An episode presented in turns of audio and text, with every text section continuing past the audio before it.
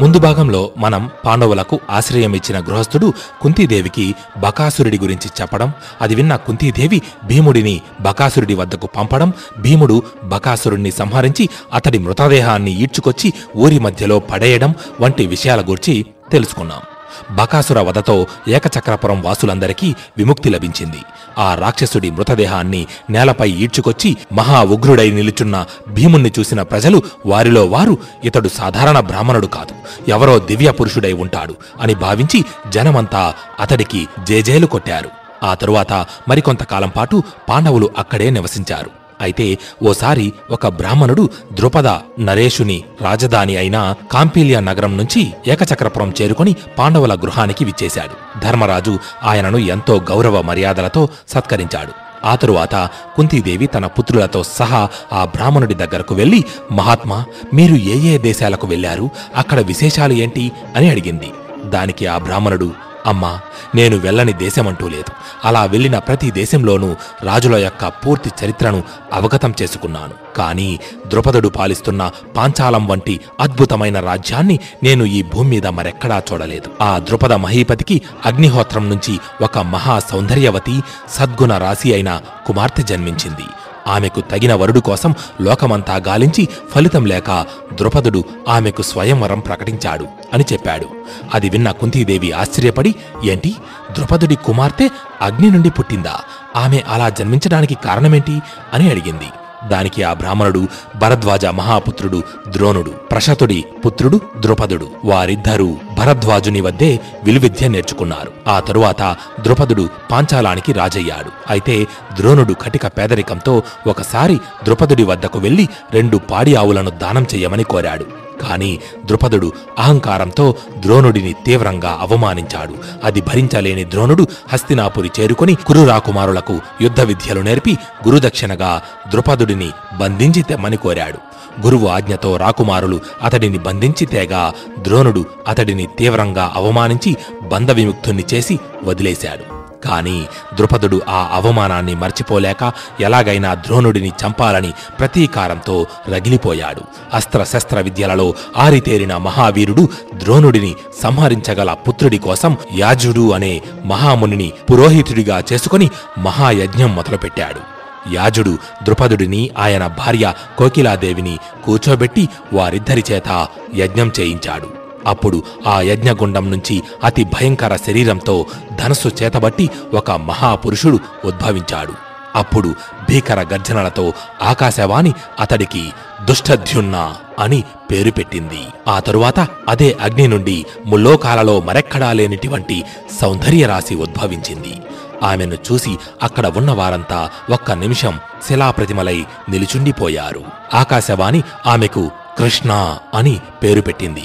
ఈమెనే ద్రౌపది పాంచాలి అని కూడా అంటారు. పాంచాలి యుక్త వయసుకు వచ్చిందని గ్రహించిన ద్రుపదుడు ఆమెను ఎప్పటికైనా యుద్ధంలో తనని జయించిన సవ్యసాచి అర్జునుడికిచ్చే వివాహం జరిపించాలని అనుకున్నాడు. కానీ ఆ తరువాత అర్జునుడు తన సోదరులతో సహా లక్కగృహంలో మరణించాడని తెలుసుకుని తీవ్రంగా దుఃఖించాడు. కాని ద్రుపదుడి రాజపురోహితుడు పాండవులకు అన్ని శుభశకునాలే కనిపిస్తున్నాయని వారు తప్పక ఎక్కడో జీవించే ఉన్నారని ద్రుపదుడికి ధైర్యం చెప్పి మీరు స్వయంవరం ఏర్పాటు చేయండి.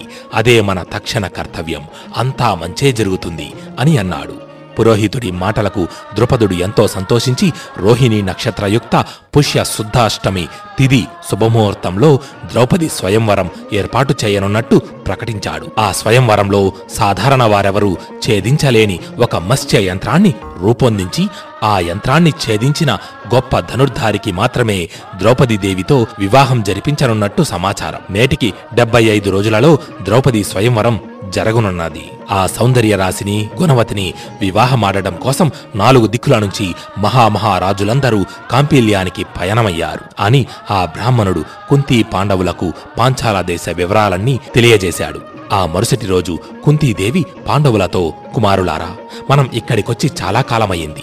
పరుల ఇంటిలో ఎక్కువ కాలం ఉండడం అంత మంచిది కాదు. పాంచాల దేశ వైభవం గురించి ఎంతో మంది గొప్పగా చెబుతుండగా విన్నాను. అక్కడికి వెళ్ళాలన్నది నా అభిప్రాయం. అని అంది. దానికి పాండవులందరూ అంగీకరించి పాంచాల దేశానికి బయలుదేరారు. మార్గం మధ్యలో వారికి వ్యాసుడు కనిపించి పాంచాలానికి వెళ్ళండి. మీకంతా మంచే జరుగుతుంది అని ఆశీర్వదించాడు. వ్యాసుని అనుగ్రహంతో పాండవులు పాంచాలం వైపుగా ప్రయాణమై రాత్రి పగలు నడక సాగించారు. అలా ఒక అర్ధరాత్రి సమయాన పాండవులు గంగా తీరం చేరుకొని అందులో స్నానం చేయాలని భావించారు. నదిలో స్నానం చేయడానికి ముందుకు అడుగులు వేస్తుంటే ఇంతలో ఎక్కడి నుండో ఒక బాణం వచ్చి వారి కాళ్ళ ముందున్న నేలపై గుచ్చుకుంది. వెంటనే పాండవులు ఆ బాణం వేసింది ఎవరా అని పక్కకు తల తిప్పి చూశారు. అక్కడ అంగారపర్ణుడు అనే గంధర్వుడొకడు తన భార్యతో సహా రథంపై అక్కడకు వచ్చాడు. ఆ గంధర్వుడు పాండవుల వైపు చూస్తూ మానవులారా ఇది యక్షులు రాక్షసులు గంధర్వులు తిరిగే సమయం. ఈ సమయంలో మీరు ఇక్కడకు రావడానికి ఎలా సాహసించారు? నేను అంగారపర్ణుడిని. ఈ నదికి ఈ ప్రదేశానికి నేనే అధిపతిని. మర్యాదగా ఇక్కడి నుంచి తిరిగి వెళ్ళిపోండి. లేదంటే మిమ్మల్ని సరాసరి యమపురికి పంపాల్సి వస్తుంది అని అన్నాడు. ఆ గంధర్వుడి మాటలకు అర్జునుడు చిన్నగా అంటూ నవ్వి ఏంటి? ఈ నది నీదా? ఈ భూమి మీద ఉన్న నదులన్నీ ప్రజలకు ఉపయోగకరమైనవి. పైగా పవిత్రమైన ఈ గంగా నది ప్రజలందరికీ చెందిన పుణ్యనది ఇది ఎవరి సొంతమూ కాదు అని చెప్పి అర్జునుడు నదిలోకి వెళుతుంటే అంగారపర్ణుడు కోపంతో రగిలిపోతూ ధనస్సు తీసి అర్జునుడిపై బాణాల వర్షం కురిపించాడు. వెంటనే అర్జునుడు తన వీపుకి ఉన్న కవచాన్ని తీసి ఆ బాణాలను అడ్డుకున్నాడు. తరువాత అర్జునుడు అంగారపర్ణుడి వైపు చూస్తూ ఓరి గంధర్వ ఇప్పుడే నీ గర్వం అనుస్తాను అని చెప్పి ధనస్సు తీసి ఒక మంత్రం స్మరించగానే ఒక దివ్యాస్త్రం ప్రత్యక్షమైంది ఇది ఆగ్నేయాస్త్రం. నీకు ధైర్యం ఉంటే దీనిని అడ్డుకో అని చెప్పి అర్జునుడు ఆ అస్త్రాన్ని గంధర్వుడిపై సంధించాడు. ఆ అస్త్ర ధాటికి అంగారపర్ణుడు నిలబడిన రథం కాలి బోడిదై అతడు నేలపై కూలిపోయాడు. అప్పుడు అర్జునుడు ఆ గంధర్వుడి జుట్టు పట్టుకొని ఈడ్చుకొచ్చి యుధిష్ఠరుడి పాదాల ముందు పడేశాడు.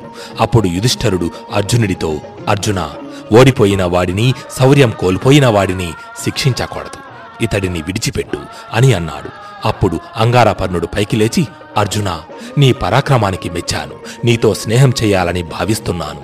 నీ ఆగ్నేయాస్త్రాన్ని నాకు ఉపదేశించు. దానికి బదులుగా నేను నీకు చాక్షుషి విద్యను మహావేగం గల గుర్రాలను ఇస్తాను అని అన్నాడు. దానికి అర్జునుడు గంధర్వ మనం ఎంత స్నేహితులమైనా నేను నీ వద్ద నుంచి విద్యను ధనాన్ని తీసుకోలేను. నీకు కావాలంటే ఆగ్నేయాస్త్రాన్ని ఇస్తాను. నాకు గుర్రాలను ఇవ్వు అని అన్నాడు. దానికి గంధర్వుడు ఒప్పుకున్నాడు. ఆ తరువాత అర్జునుడు ఆ గంధర్వుడితో అంగారపర్ణ నీవు మహాశక్తివంతుడవు. మంచి చెడులు తెలిసినవాడివి. కాని మాతో నువ్వెందుకు అలా గర్వంగా మాట్లాడావు? అని అడిగాడు. దానికి ఆ గంధర్వుడు అర్జున మీరు ఎవరో నాకు తెలుసు. కానీ నేను అలా మాట్లాడడానికి కారణం స్త్రీ పక్కన ఉంటే ఎంతటి వివేకవంతుడికైనా అహంకారం కలుగుతుంది. అందువల్లనే నేను మీతో అలా మాట్లాడాను అని అన్నాడు. అంగారపర్ణుడు చెప్పింది అక్షర సత్యం. ఇది నేటి యువతలో మరీ ఎక్కువైపోయింది.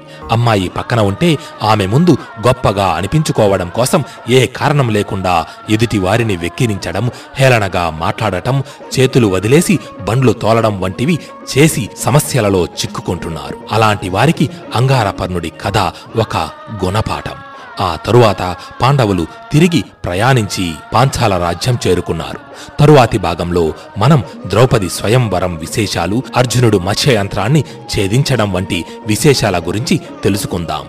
అంతేకాకుండా అందరూ ఎప్పుడెప్పుడా అని ఎదురుచూస్తున్న ముఖ్య పాత్ర మహాభారతాన్ని ముందుండి నడిపించిన ఒక వ్యక్తి కథలోకి ప్రవేశించబోతున్నాడు. కాబట్టి తరువాత భాగాన్ని అస్సలు అస్సలు తప్పరు కదూ? जय श्री कृष्णा जय जय महाभारत। अथ श्री महाभारत कथा। महाभारत कथा। महाभारत कथा।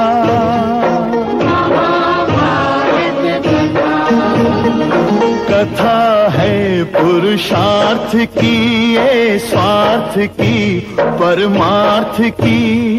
सारथी जिसके बने श्री कृष्ण भारत पार्थ की।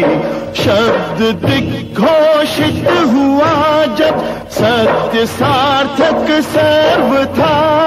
शब्द दिग्घोषित हुआ